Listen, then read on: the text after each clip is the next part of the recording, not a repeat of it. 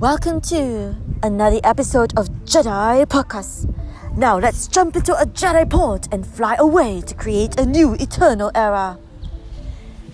This is a letter from Chongheng Janim to the family members of Shincheonji. I miss you all. However, these are troublesome times. Let us live according to the times.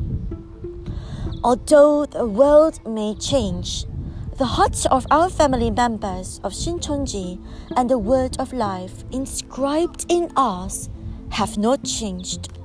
We are all God's family, born of God's seed. We are brothers.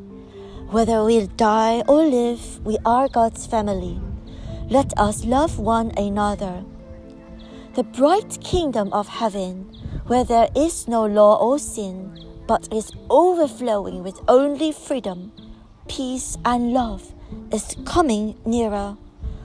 Even if you search all 66 books of the Bible, there is nothing greater or better than Shincheonji.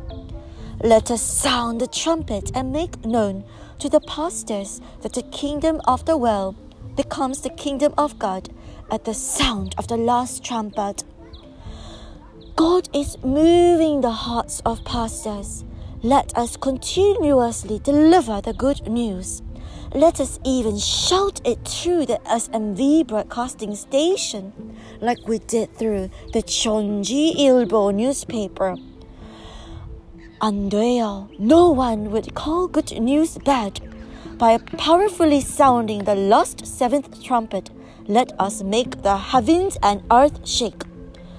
By God governing and moving the hearts of pastors on earth, they will come to acknowledge the value of Shincheonji and its doctrine, and they will believe.